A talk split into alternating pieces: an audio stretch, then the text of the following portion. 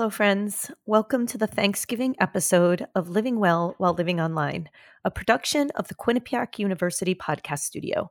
And I'm your host, Sammy Riley. This episode is going to require just a little bit longer introduction. And I'm going to ask you to just bear with me as I ride out the roller coaster that it's been since we recorded this. This is an episode with my dear friend, Natasha. Many of my listeners will know her, as I know many of you are following because you're part of my fitness community and many of my friends. So you all know um, what has been happening. And to those of you who might be newer to to me and just learning about our podcast, I want to give you some context from where this is coming from.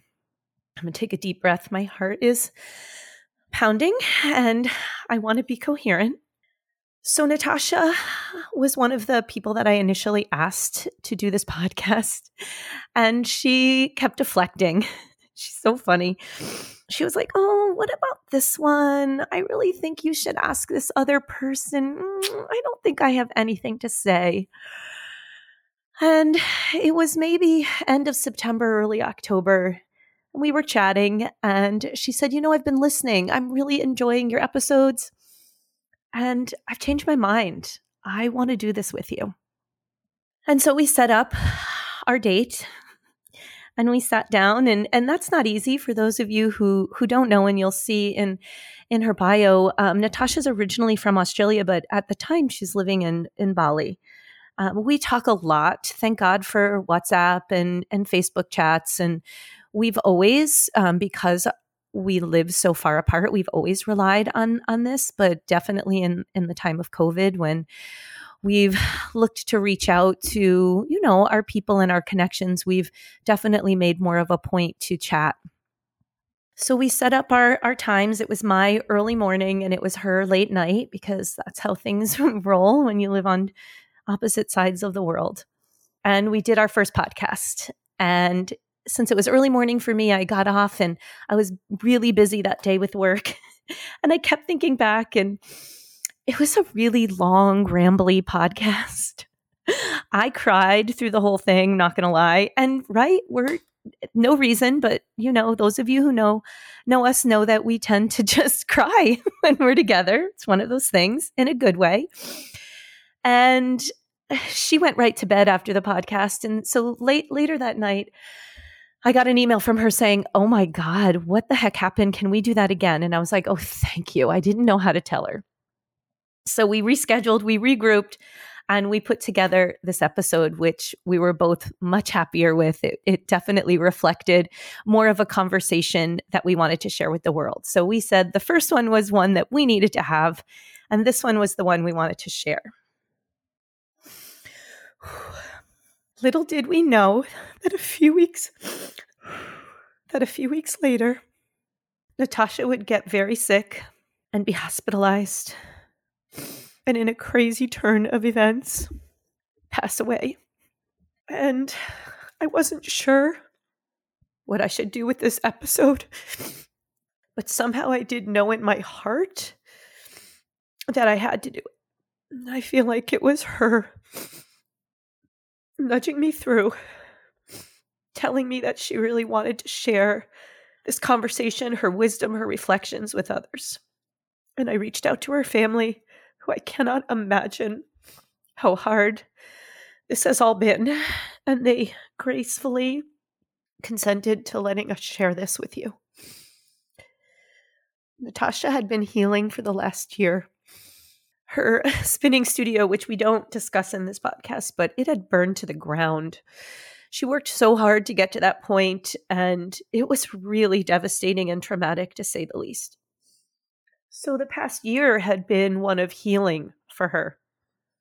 So I love that she had come up with so many really amazing ways of nurturing herself, of administering self care and of navigating this roller coaster that we're all on.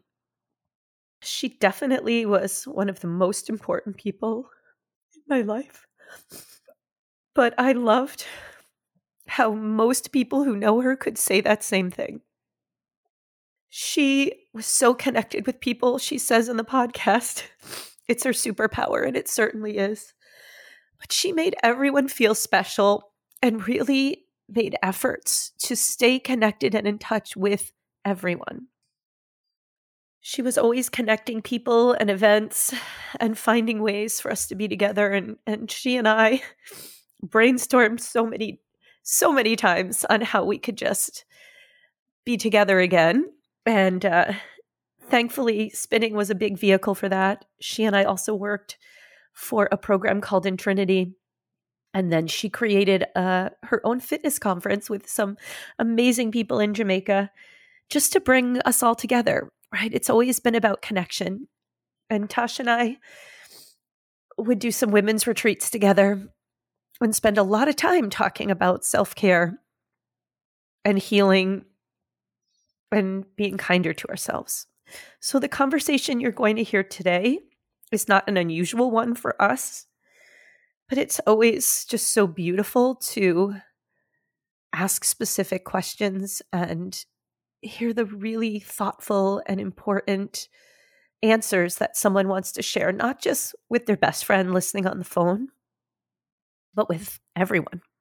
So, what I'd ask you to do is as you listen to this episode, see if you can do it at a time when you can really be fully present to savor the conversation as if she's having it specifically with you. Because I know that that's how she would want you to feel. And I don't cue this up to make you feel sad and to bring you down. I'm really so honored to share this with you all because she was so special and special to me. So I just ask you to just maybe listen a little more fully and take to heart some of her important messages. And if you did not know her, I want you to feel connected to Natasha like the rest of us do after hearing this conversation. So settle in, friends, and enjoy. Thank you.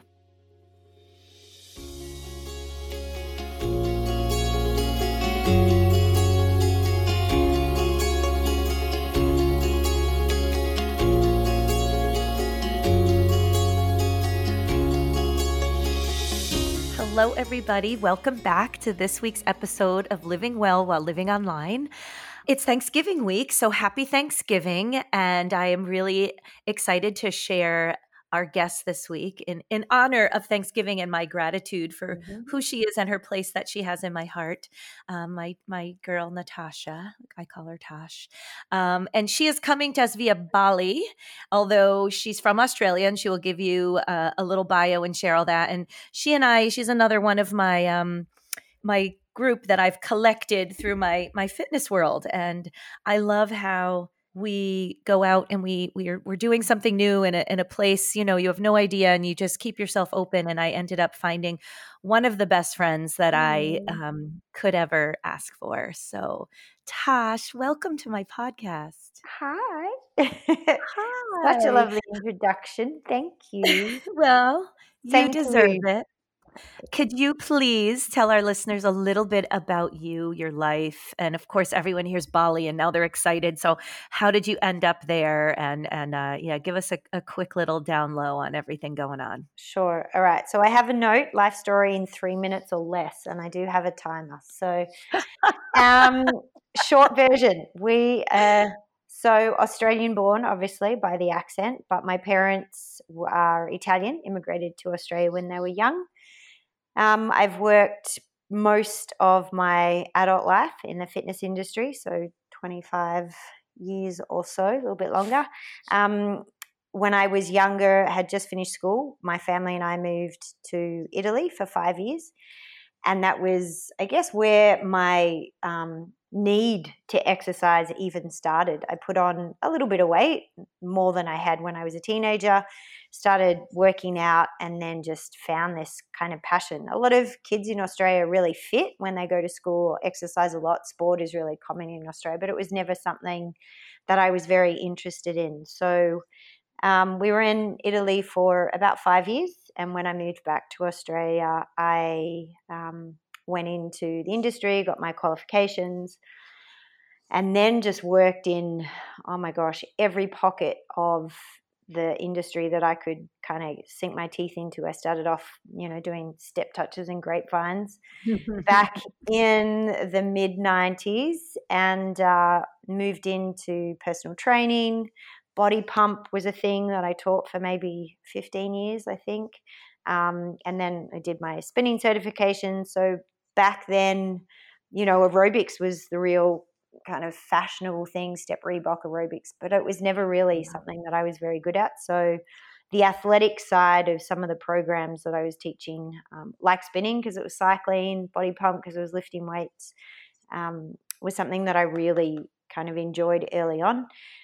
Um, I went into, oh gosh, group exercise management, commercial fitness equipment sales, education, and then right place, right time. Ended up working for Mad Dogg Athletics, which is how you and I obviously met. So, mm-hmm. being in Australia, I was chosen to be a representative for uh, spinning in Australia, which was back late 90s. And uh, I didn't really start traveling with the education maybe until early 2000. Um, we, uh, at that time, I represented Australia as well as all of Southeast Asia and New Zealand. Um, so we, I was yeah traveling a lot for the program, which was two of my favorite things together. So you know that I was able to teach. It was fitness related, and I was able to travel, which was something that I really loved to do from when we lived overseas. Um, and then I think I went into um, you know, I, I, we have spoken about this before that the fitness industry isn't really considered a real job. I think my mum was waiting until I was like, okay, so when are you going to like get a real job? You know, that you're not wearing mm. sweatpants and and sneakers to work. So I did try to have a real job for about five years. When my daughter was at school, I went into event management for a little while. Liked it, was good at it, but didn't really love it and uh, then moved into vocational education, uh, which I loved. And I think, which was maybe about 12 years ago, I came out of a, you know a teaching to you know health clubs or in the fitness industry from a club level and went more into education. So um, and just really found my my um, joy in delivering information to ripe and eager young minds. And so, working with spinning, and then when I was working for um, a vocational institute in Melbourne at the time, um, yeah, it was it was um, able to share knowledge that I had had had learned, had you know been passed on, and then was able to pass it on. So. Um, yeah, I guess then fast forward, whatever, 20 odd years after that, um, my daughter was towards the end of her education. I was getting itchy feet to move out of Australia and spent the last few years working in industry internationally, um, just in lots of, again, different roles, mentoring and leadership roles within the industry, and uh, landed in Bali a few years ago. So, still industry related, um, but you know now not just fitness. I started teaching yoga um, three or four years ago, and uh, yeah, very very widespread. I like to mm. I like to diversify. It's so um, interesting for people. It's a little bit different now, I think, because fitness is such a booming in- industry and it is everywhere that you look and we we know these little small boutiques that are delivering experience and taking over but back when we started you know it was a small pocket and so it really was it's so interesting when you say that it wasn't a real job mm. so many people didn't view what we did as a real job you know and and honestly for a lot of us it wasn't the only job like it was no. always real yeah. but right think about how many things you had to do to so we're very used to in yes. this in this role of fitness of doing a lot. We're doers of a lot of things because in order to make it, you've got to oh my gosh, yeah. like I think my first 3 or 4 years of working in industry, I taught at seven different health clubs. Mm. I taught between maybe 17 to 23, 24 classes a week. I did um, front desk reception hours. I did 20 hours of reception hours at four different health clubs. I even did a, a graveyard shift. I would teach three classes during the day, uh, have a break, and then I was on reception from like six till midnight. And then I get up the next morning and do a six till 9 a.m. shift at reception, then teach three circuit classes, then go home and have lunch. Then it was crazy. So yeah. the juggle, that's yeah, we just always juggled. And unless you had seven different things on the go, then you felt like, and you had to as well, like, because you weren't, we're always contractors. We never got sick pay, holiday pay. Um, it actually wasn't until I worked for TAFE that I had a full time salary and I got sick pay and holiday pay. And I thought, this is amazing. You mean you're going to pay me to go on holidays? What? Um, yeah. And then it was yeah, education. So we got 10 weeks off a year. And uh, and I got to teach and I got to hang out in a gym. I was like, what have I been running around the aerobics room for the last 15 years for? This is crazy. But that is how many people get their start and what a lot of people have to do. Um, you know, teach four classes a day, which, you know, you think if you're an enthusiast or you like to work out or you try to do it every day, you know, taking a class is exhausting mm-hmm. and then you go about your job but like you know many of us and still like i was up early this morning taught my class now i'm doing my my day job um you know i'm lucky that my my jobs just like you have all connected into fitness so uh, yes. uh, teaching isn't the only thing i rely on thank god because i think about our bodies and i think uh, we're fortunate that it's taught us a lot and our bodies are pretty resilient um, maybe we've done too much. So so we'll have to uh, talk about the wear and tear on our body. But I will add one more thing that. Natasha didn't mention in in like her little bio, but she's an athlete. You're an accomplished athlete. You're an Iron Woman. Um, was it was well, yeah, you never lose that that a title. You you've competed. You've done it. It's incredible. Yeah. It was a seven year stint um, that I did. I yeah started with 70.3, so half Ironman, as my first race. Um, cause because you know you don't start with something easy. And then i think i ended up doing 11 half ironmans and uh, and i did two full ironmans. And the crazy thing is i was definitely not a swimmer. I actually couldn't swim. I like i could dog paddle but um, i couldn't swim a 25 meter length of a pool so i learned how to swim and the thought of an Ironman, you know, it's like 2.6 miles or whatever it is. I don't even know, 3.8 kilometers, I think.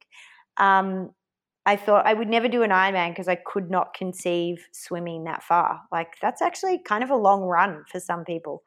And uh, it is crazy what happens when you hang out with people. Like, if you drink the Kool Aid, you end up kind of becoming a little bit crazy as well. So I trained with triathletes and everyone was doing an Ironman. So I went, oh, okay, maybe I should give it a crack. And then I did it and actually did like reasonably well, better than I thought. And so I had to do another one because yeah. I didn't believe that I did it. Because I went, did I did I really just do that?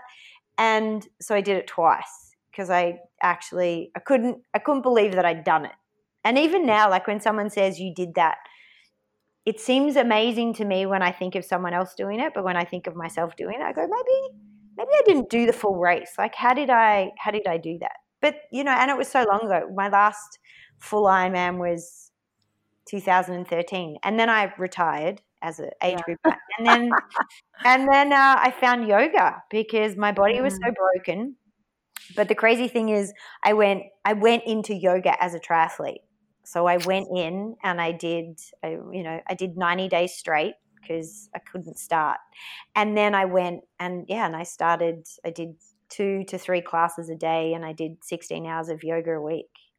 Yeah. So, so you you approach yoga, which is so funny. You know, we talk about yoga for restorative. You approached yoga like you were doing a, an Ironman again, yeah. Um, with that same intensity. And but what's nice is that as you stuck with it, and this is for people who maybe haven't explored the yoga journey or or can attest to this. When you stick with it, you see there's so much more than that physical piece and the beating oh, up gosh. and the bending and I and the and the winning it. I have to get this pose. Mm. Um, into all of the other sweet stuff. Which, well, the irony was that I, I, you know, I was sick of triathlon and I was tired. My body was tired, and I had no social life, and I was boring. I was a boring woman, and I thought if I'm ever going to have a social life, then I think I need to stop, you know, training 25 hours Mm. a week.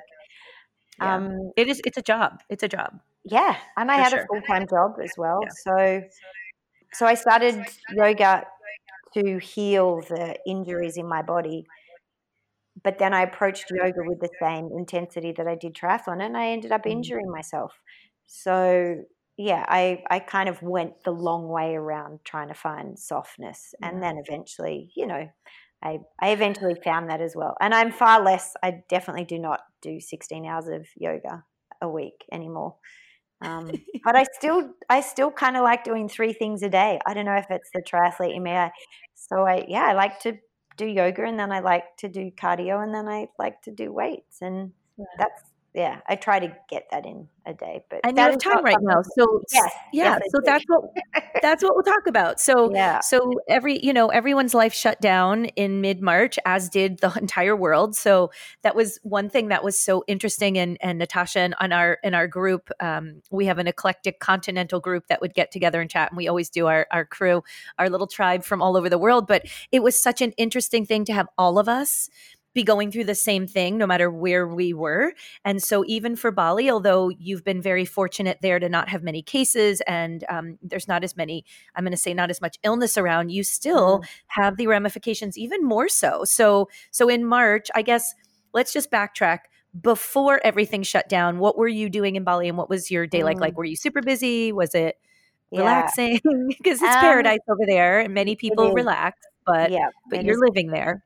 Um, so I moved here nearly three years ago, actually, and uh, so whatever. Tried a bunch of different, you know, um, roles, businesses. I because I run education for Southeast Asia for spinning in various Southeast Asian countries. Bali was always a great base because I could. Um, uh, promote the education, market the education, sell it, and then I could fly in to various countries for a weekend, deliver it, and be back in Bali for dinner time. So um, I was kind of doing that for the last few years.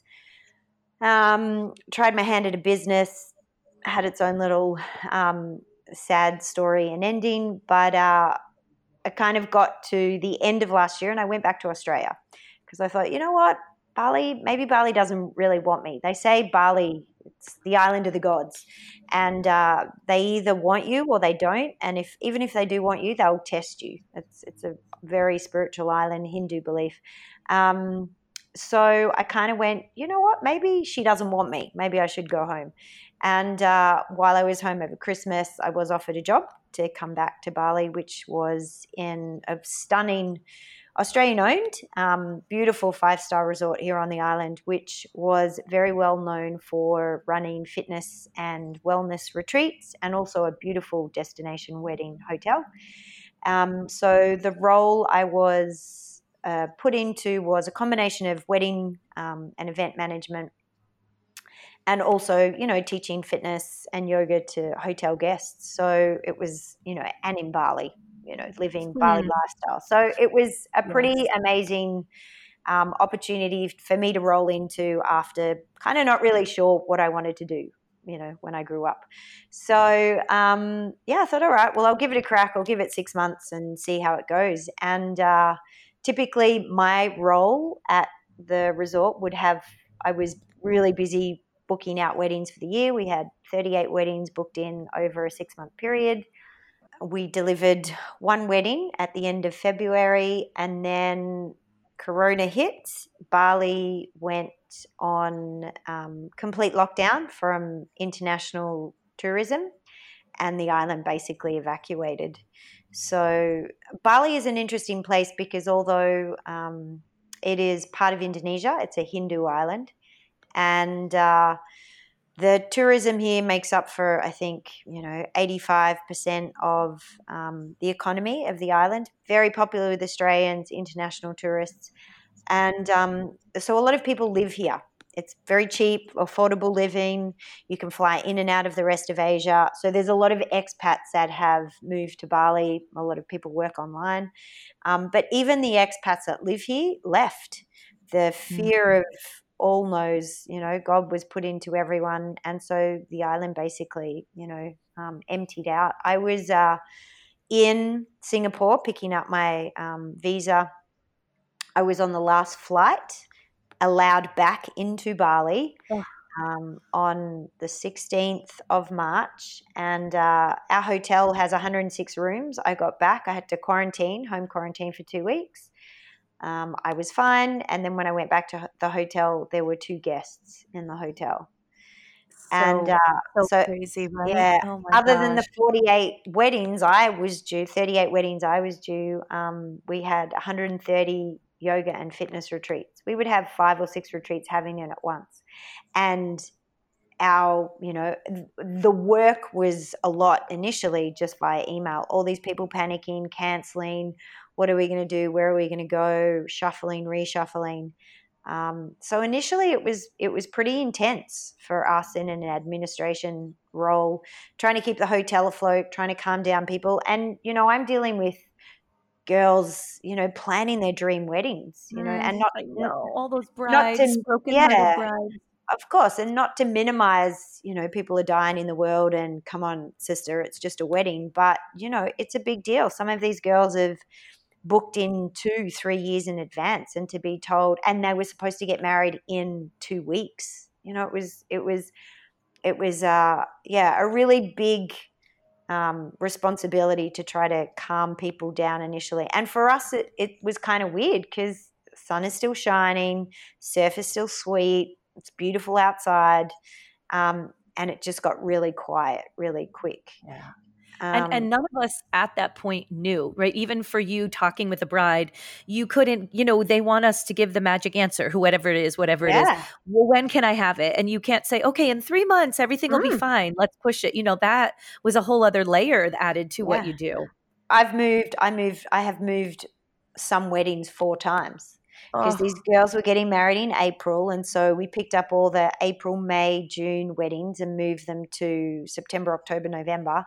And then most of our weddings are Australian and our retreats are Australian. And then the Australian government was saying no travel, no travel for three months, for six months. I mean, the Australian government is saying they don't want people to travel internationally until 2022.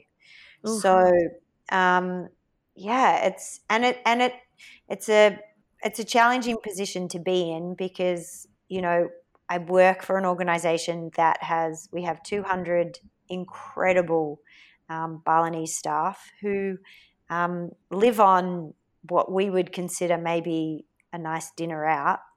And mm. uh, in order for the hotel to stay afloat, um, they went on half pay, so two weeks on, two weeks off, and then, um, you know, uh, 10 days on, three weeks off. And then, so just to try to keep everyone employed.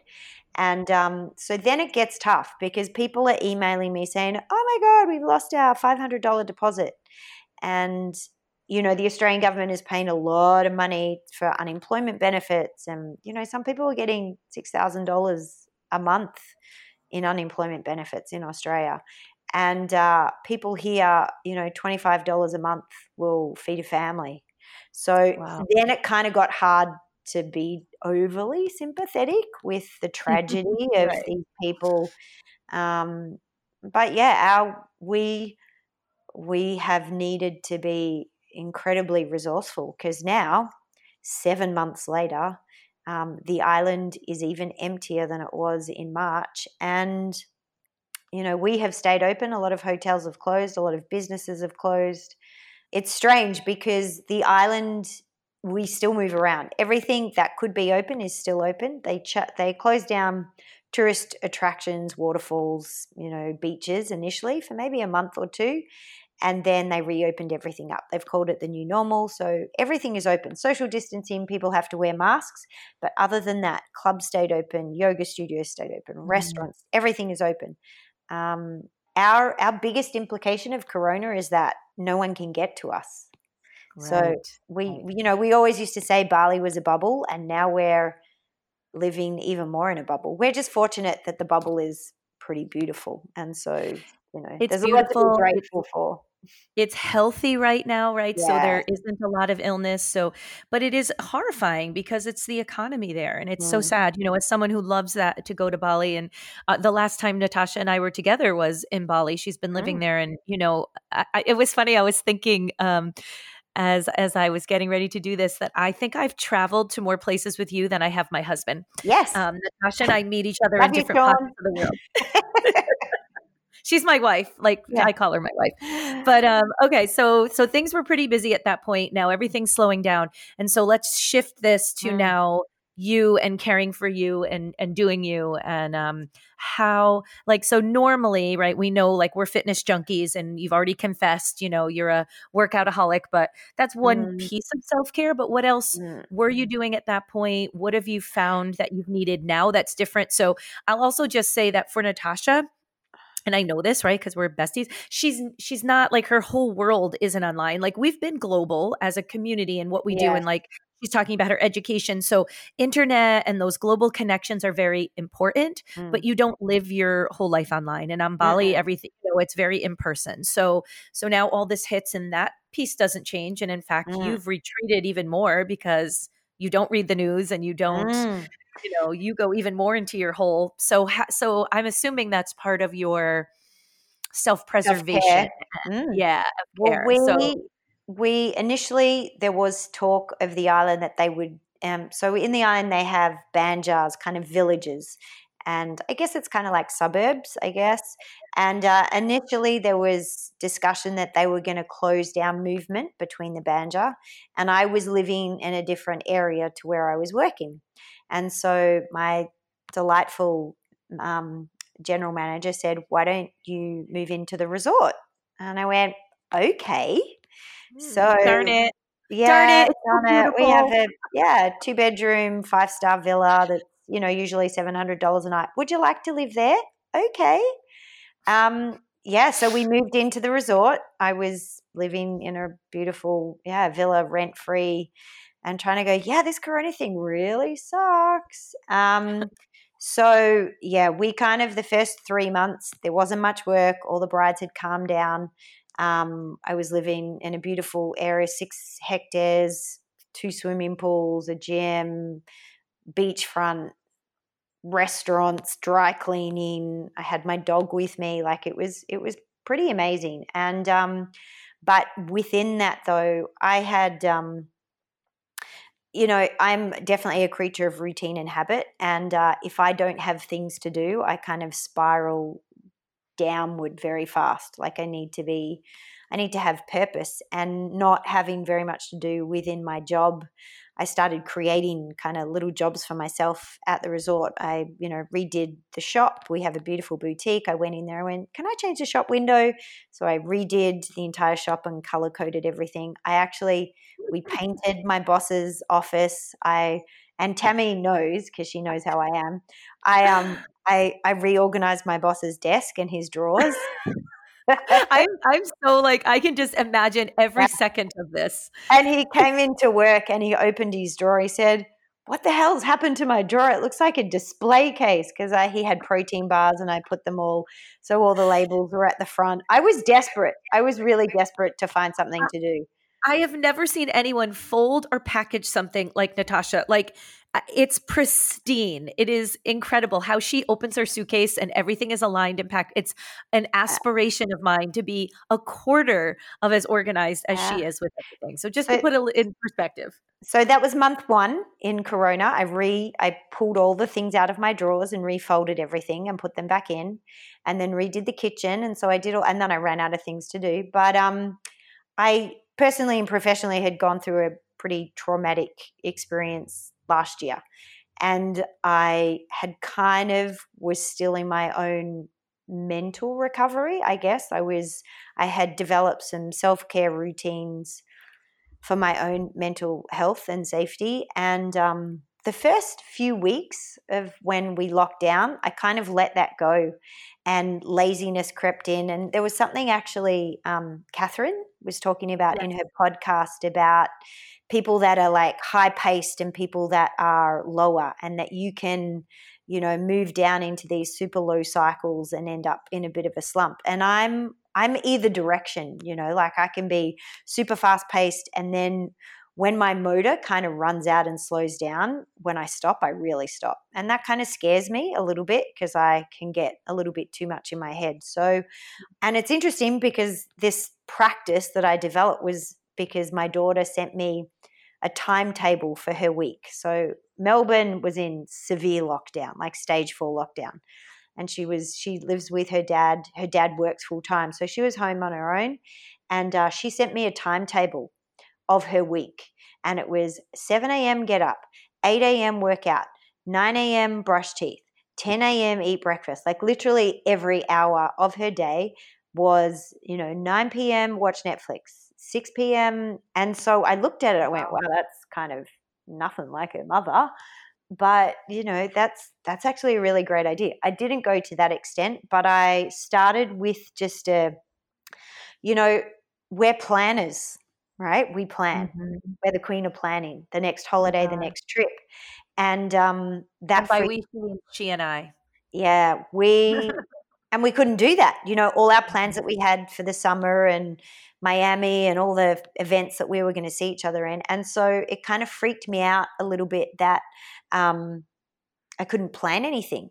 And so, me typically, I'm a Sunday night, I plan out my week, all my tasks, my agenda, the things that I want to achieve, the people I need to talk to, and I would do it on a Sunday. And I found that I couldn't plan that far in advance because every day was really different. Like one day, this is closing down. The next day, no, that is open. Okay, this day, we're going to do this. And so, I decided that I would just do a day plan. So in the morning, I would get up, I would listen to a sermon so you know and pray but i had these five things that i would first i would i would need to pray i would need to move my body however that was yoga fitness or you know go for a run. The third one was that i needed to do something productive because there were some days that i wasn't doing anything productive and uh, that kind of freaked me out. I needed to make sure that i was doing something of value you know whether it was for my job or for my own personal you know businesses I needed to connect with someone because I'm can be quite reclusive. So I needed to make sure that I either messaged someone, had a conversation with someone, or reached out to someone.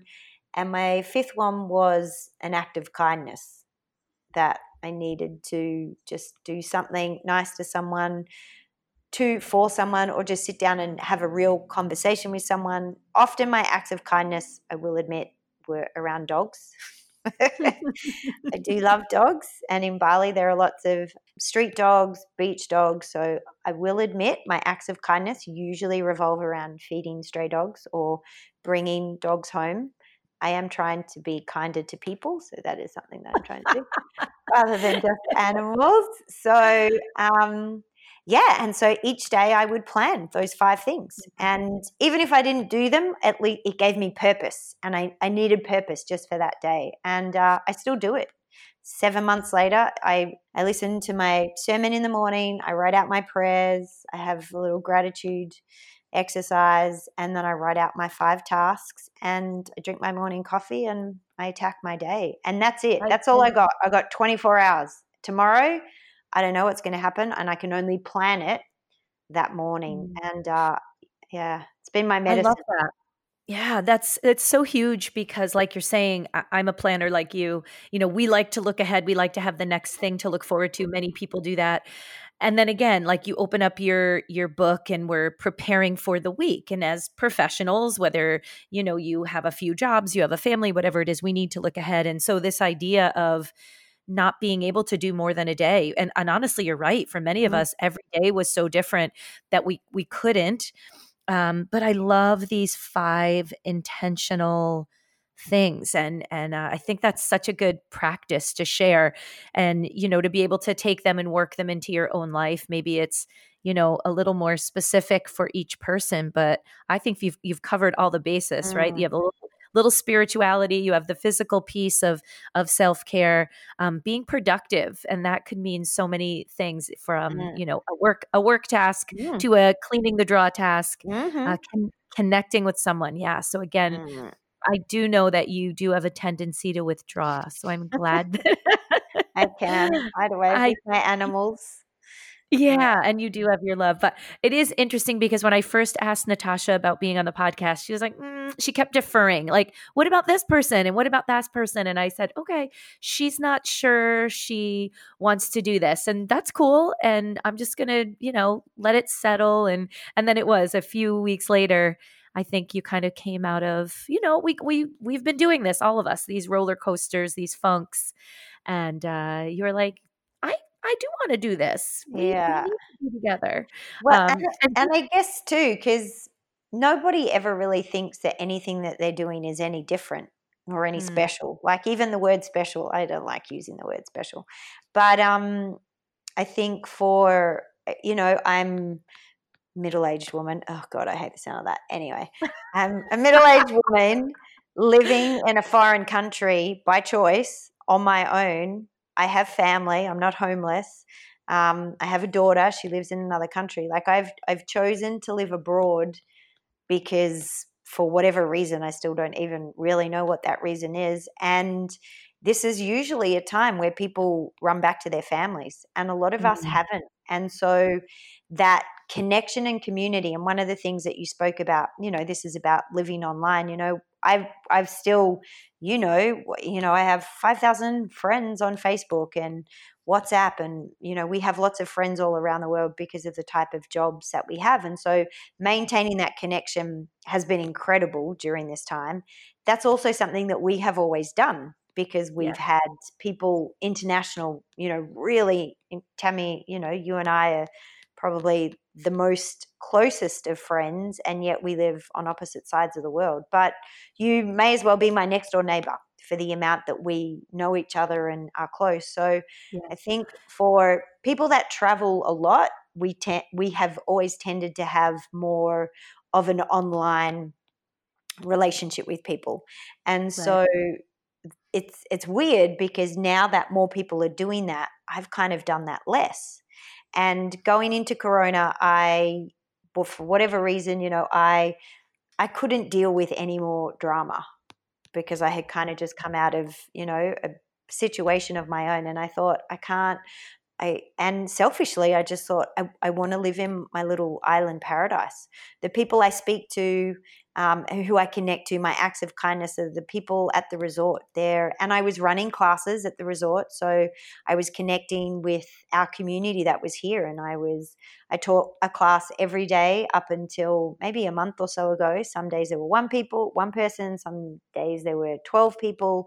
And so it was important for us and the expats that are on the island and still now to connect with each other.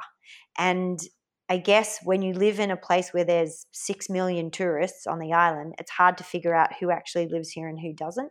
Mm. So, you know, there are obviously so many terrible things about this pandemic, but there's also a lot of really incredible blessings. And one of the things for the people that are still here, it has really forced us to connect with each other rather than virtually. You know, so it's kind of like we've done this flip on how we would normally live our lives as opposed to how we're doing it now. So um yeah, it's been it's interesting. We're kind of the reverse somehow. And it's so interesting how you, you know, everybody reacts differently in these situations and you had and I know and so if we if we do have a season 2 of of this podcast, so we'll we'll see what happens by the end of this uh, I'll have to bring Natasha back, and it will just be the story because there's yeah. a there's a lot to to get through there. Um, so I do know, you know, it was a lot. Uh, it took you a lot to get through it. It was a lot of heavy, dark, um, sad, trying to find your way, right? And so you had just finally got to this space where there was light, you were breathing, you had this job, like things are moving forward, and then this hits. Yeah. So I think it's just so interesting, right? You had to self preserve, and that self preservation was retreating. And mm. so, on the outside, right, it could look like that's not good for you because you need to, but you found connection, right, in these mm. other ways. And you had to preserve, like by shutting off that, you mm. couldn't take on Mm-mm. more. And there was certainly, you know, we look at friends and colleagues and businesses all over the world, and there is so much uh, to take mm. on. And mm. so, I just love that initial you know because these are the things that i think our our bodies or our minds automatically do for us that maybe we didn't intentionally set out but it's the thing that really ends up serving and protecting us and so mm. you know now that you're kind of on this side it's like you're opening up like we chatted beforehand what's happening over there you know mm. we laugh about like you haven't watched the news and um well but it's okay like it's yeah. okay and I, it's interesting because I, I went off social media all of last year because yeah. I, I, for personal reasons, I watched a couple of, you know, documentaries on Netflix and I just thought, I, I want to live in my life. I don't want to, I don't, and I think when you live internationally, it's like this highlight reel. Oh, yeah, Bali life and Bali living, and, you know, my life is such a postcard. And it wasn't, you know, and I went through lots of struggles last year.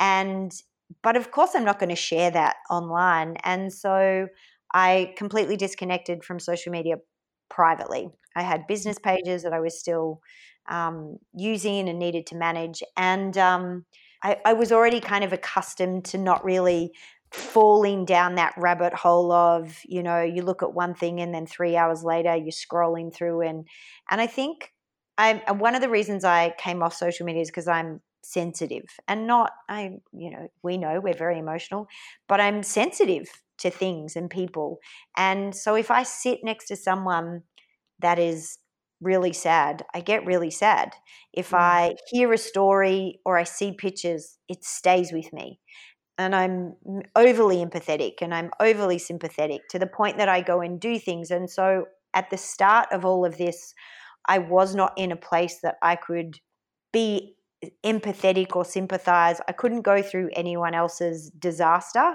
because I was still recovering from my own.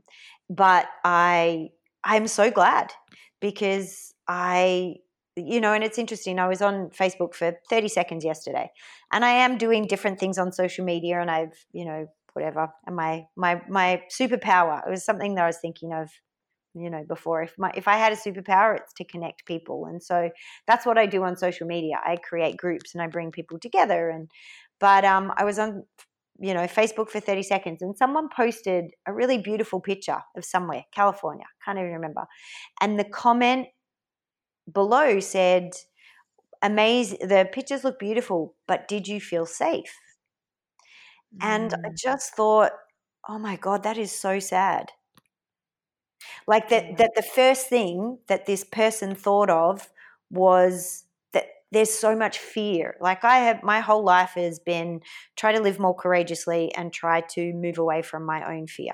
Right. And so this pandemic is so, it's, it's fear enabling. And I, again, I, I can't be a part of it. I can't be a part of the hysteria and the numbers and the media and the news and I just can't. And the thing is, I don't have to be because I have chosen to live on a remote island that nobody can get in of and out of and I'm safe, the people around me are safe. I obviously talk to my family and I know that they're okay. And and maybe that's really selfish, but my 100% of my existence is this moment, is you mm. is you and I. Because I haven't looked on Facebook and I haven't read, I don't know what's going on with Trump, and I don't care. I'm, I'm not an American citizen. I don't live in America. You do, and if it's a, if it's affecting you, you and I will have a conversation. But I don't need to read about it, and so I'm more interested in connecting with real people and having real conversations about how they feel about what they read rather than me allowing I don't know the the secondhand information affect me. I just yeah, I'm I'm not interested in it. It's so important, right? It's your self preservation, and at some point, I think we do get to a stage in our life, especially as an empath, like you're saying, and you you take on and you are concerned. And I can attest because if there's been a cause that's been near and dear to anyone's heart like she takes it on and she'll raise money and she'll you were in south africa like because you you know natasha is so that person and it's one of the things that I love so much about you, right? You're so passionate in anything that you do. You really, um, you feel it viscerally, and we tend to feel things. So, so the fact that the two of us have been on this conversation this long and haven't cried in front of you all is is a miracle. so great. We're doing awesome. Yeah, we really are. but but it is, you know, we we I think it's part of the self-care and part of this whole thing is knowing that in order to care for myself, I need to pull back, Mhm. right? These need to be my boundaries and this is what I I can do and see and this is what I can't. Mm. And and God, that's so healthy, right? But we're not Mm. good at setting up the boundaries. We're we're really not as as Yeah. humans. So I just admire that. It's Mm. really not easy. And I'm sure that coming out of your, you know, trauma and and where what had brought you to to that moment in in mid-March when all of this happened, you know, that is it was self-preservation at that point. You were like, I can't go backwards. I Mm. can't go down Mm. that spot again. And it can Uh, be just as simple as in any activity. Is this is this is this adding joy to me mm, in this moment? And there were times where I literally was living for split seconds of joy. Like that that was my survival mechanism. I was so sad and so, you know, so dark and so empty that it was like I I couldn't see past, you know, the sadness. It was like I just hugging my dog gave me a second of joy. So I'm going to do that. And so I look at things now in, you know, levels of, you know, is reading some Facebook post about something going on or some Instagram feed about does this give me joy? Does this does this make me happy? No. So then I don't have to mm. do it. Um and it and for me it is as simple as that at this time especially because we are on our own and uh yeah, and I don't have my family around me. And so taking care of myself, I am 100% my family. I have two dogs, so they're my family, and we are our own existence. So, um, yeah, pockets of joy in the day, whatever that is. Yeah. I love it. Pockets of joy. Or filling your pockets with joy. Yeah. Um and so so I know, right? So so so truth be told, right? I love to be very real and authentic in all of this as you know. But Natasha and I did a first run of this podcast and it was a, I'm not going it was a disaster. It was really she and I having a conversation about this that we really needed to have. It was well over an hour. There was multiple times I couldn't get Oh. my words out. It was mortifying. Um, so I'm so glad we're doing such a better job. But Natasha brought up this um, incredible little little activity that she's been doing. And so the thing is, when she and I started this conversation, the first podcast, she didn't know she would be airing on Thanksgiving and Thanksgiving week. That that that was the Mm. theme. So she brings up this activity and it's so fit perfectly. So although it's not a beautiful segue lead in, it's something that before our time is done, I really Yeah. need you to tell people what you what you've been doing or what you discovered. And I love it. So I, I would love for people to put this in to their life if they can. Yeah, of course. I was thinking the other day because I, I now knew I knew that we were going to talk about this. I um so I'm not American obviously and so I always thought the ritual of Thanksgiving was kind of strange because I thought it's kind of like Valentine's Day. You know, you tell the person you love you love them one day a year and then the rest of the year you're you know you're kind of not very loving and so thanksgiving to me was like well but shouldn't shouldn't you know me shouldn't you just be thankful all the time and uh, you know we you know we have gratitude journals and all these things about you know morning intention and but i did hear um, a sermon recently and the pastor was talking about his daughter that was not just creating a gratitude journal but he she was writing down three things that she was grateful for every day and that she would write them on little post-it notes and then she would put them in a jar and so different things and so that at the end of the year she would have you know over a thousand different things that she would be grateful for but the thing that i liked the most was that he also said and on any given day where she was sad or she was grumpy about something and she, it was her that said it to him and she said and papa and she said and if there's any day where i don't feel grateful i know i can go into my jar and remind myself and Mm. so I went that is an awesome idea. Um, and because like, so I always wanted to keep a gratitude journal. It was like, oh God, another journal that I'm going to write into. And so I started it straight away and I got, you know, different colored post it notes. And one of the other things that he did say, because the sermon was about gratitude, which I loved, was that there is vertical gratitude to God and horizontal gratitude to the people around you. Oh. And that yeah, right. And I, so I have a whiteboard in my kitchen and I wrote that down, you know, vertical gratitude to whoever your God is, whatever it is, you know, however you call it, you know, thanks be to heaven, you know, who, uh, and, but then also we kind of forget to be thankful to the people around you rather than, yes, God is, or whoever it might be, is creating the favor, but the people around you are, are the ones that are actioning it, you know, so, I love that, and and the thought of that then being across as well. So yeah, so I have a jar of all my little colorful post-it notes, and um, it's actually pretty hard to think of something different to be grateful for every day. So that's kind of the challenge, you know. You can't say mm-hmm. I'm grateful for the sun shining, you know, 60 days in a year. So Although um, when you're um in Bali, that is the first thing you think of when you wake yeah, up. Yeah, I do. I kind of did that one first. I run it. I run it. Yes, the other day I said thank you for the. It was raining, and so I said, you know, I'm grateful for a rainy Sunday. Um, mm. The week before it was for a sunny Sunday. So you're in there. You're in there in big bold capital letters. You're in there. Grateful for Tammy. Um, yeah, it's I, I do. I love things. this. I love this practice. I love that you're doing it. And it is, I think it just takes that idea of the journal. And when you see that jar sitting out there and you know what it stands for, and we do have those days, all of us, mm-hmm. especially now, where we could easily, you know, and, and, if you need to lay in your bed for a day and not get out, I totally encourage that too, right? That's self care. Mm. But sometimes to get out of that, we do need those reminders. So being able to stick your hand in and seeing that reminder, and it's not from mm. a book, it's not from a movie, it's not from someone else, it's your own. Mm-hmm. And uh, I just thought that that was really such a special mm. treat. So I do challenge all of you to find a way to in to put that into you know, even if it can't be every day, at least every week, somehow yeah. a, a, manageable way to remind yourself because um yeah it's that yeah. that gratitude can be super powerful there was something that catherine spoke about which i really mm-hmm. loved because i listened to her podcast today about the actions then become habits yeah. and you know these rituals and i love that and so this is the thing you know you go oh yeah okay i'll do it once a week it's much harder to develop a ritual once a week because then you go what day did i do this again so mm, I'm so terrible true. at that, whereas I'm really good at methodical. I am going to do this every day. I'm going to do this every day. And um, that was the thing with this. I just thought, you know, it's part of my, you know, journaling in the morning. Three things, write it down. And uh, it's kind of fun because I've had to upsize my jar already three times. So I've got to look, I've got to look for a bigger jar now. So it's getting bigger and bigger. So something fun. to really look forward to when I yeah. come visit you again.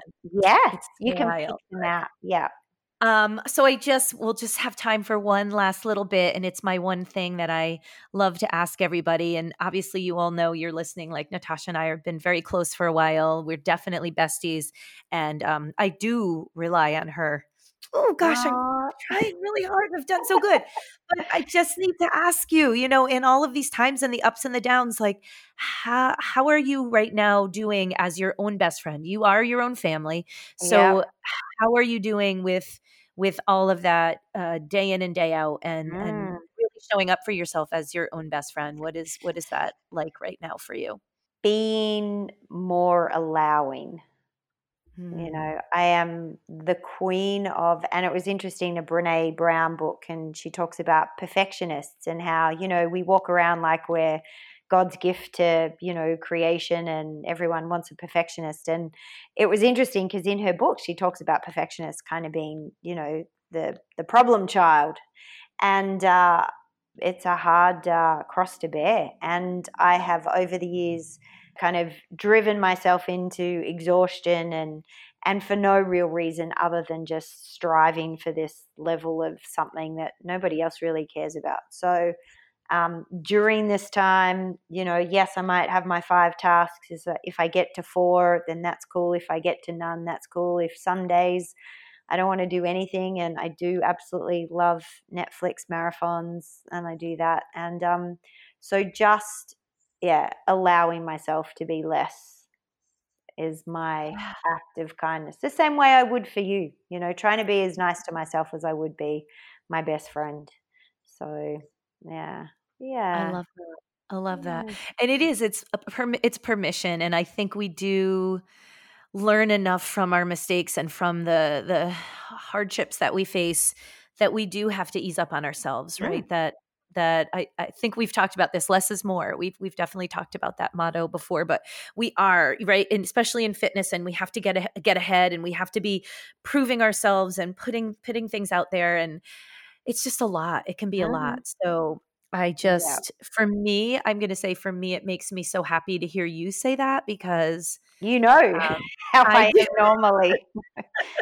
Yeah. And I know it is what I would tell you. I know yeah. I've hugged you tight and told you like it's okay and like it's not going to be perfect and it doesn't it doesn't matter but we have these ideas and images in our head so it does take us a while we need to be beat over the head with the lesson many times before we can also uh, off, yeah. also often you know adhere so yeah. i love that you're allowing and um it and surrender that's definitely my word it has been surrender. for a while now yeah definitely but allowing yourself to be less doesn't mean that you are less right so i think that that's also mm. just really important right so yeah. you can allow yourself to be less whatever that less is oh and less manic time, less frantic less busy not less as in less of myself but just absolutely I don't always have to be you know running seven businesses and yeah so and this year has been good for that. facebook group and uh, yeah, a, a oh, 10 week chin up challenge and yeah, yeah i do have a few things happening this october though. So yeah. Next month i'll do less. November this month is not a good example. Damn it tammy um, yeah. so definitely we'll we'll look forward to uh, episode two on the next podcast where we can dive in deep and um and talk about rising from the ashes that's a whole right. other lesson in self-care in itself but mm-hmm. but gosh it really is we do this i know we talk but like it's so nice to have these conversations with you um, because I I do know where you've gone through, and this just makes me feel like you're in such a good place. And even mm-hmm. though the world around us and the, there's things that will shake us, that I feel like you're more grounded and and that you're in a being, place where you being yeah being stuck in Bali was is definitely a blessing. So whatever powers got me over here, because I really didn't want to come back here. Whatever powers got me over here, I let's let's call him God, because I think it was him yeah, he was definitely on my side. So I've definitely been protected this year. So well, I love that Mother Bali is embracing you with big arms because yeah. that means that that's where I'll meet up with you again. Yeah, can't wait. You're all invited. Please come soon. We're so we, we need uh, we need some fresh faces. We're getting sick of looking at each other. Well, God willing, we will all be able yeah. to hop on planes and travel the across the borders again soon. Um, I really, really thank you for this time and for our second go at it. Not we that we might. So well. we did so much better. um, yeah. So thank you for all of the little tidbits that you've shared, and um, I am grateful for you. I'm grateful for you.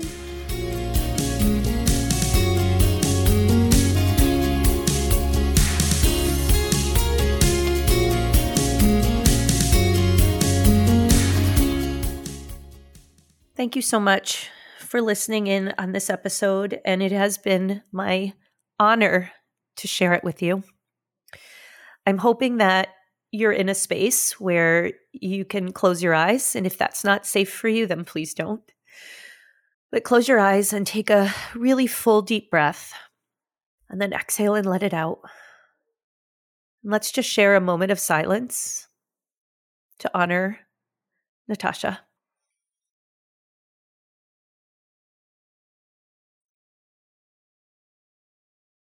Thank you. I'm hoping for those who knew her, this gives you more connection to her in a in a way that we've sort of been searching for these last few weeks. And for those who have never met her, I'm hoping that you too feel the superpower of her connection. Natasha and I definitely were able to share not only so many memories and, and moments, but how important we were to each other. I really, really was so grateful for her and always will be. For many of us, the next time we put our feet in the sand and see the ocean waves, that's when she'll be right there with us. Whew, I'm so sorry. this is not what this podcast is about, but obviously, this is what happens in life. I need to be a little kinder to my own self as I'm healing. And I ask you all to do the same. So, my thanks to all of you for listening, to my incredible production staff who worked with me on this difficult episode. Michael Bachman, you're a rock star producer. David DeRoche, executive producer. Heather Popovics, social media. And thanks to Scott Holmes for the theme music. To learn more about our podcasts, please visit qu.edu slash podcast. And you can listen to all of our podcasts on the platform or app of your choice. You can check us out on Twitter or Instagram at QU Podcasts. And feel free to send us an email at qupodcasts at qu.edu. Next week, we will have the soulful Corey Wyndham, who is a junior at Quinnipiac University, one of my favorite students. And I'm so excited to get to share his wisdom with you. He is such a wise young man. So please tune in next week for our conversation with Corey. And until then, be intentional, breathe deep, and learn to be your own best friend.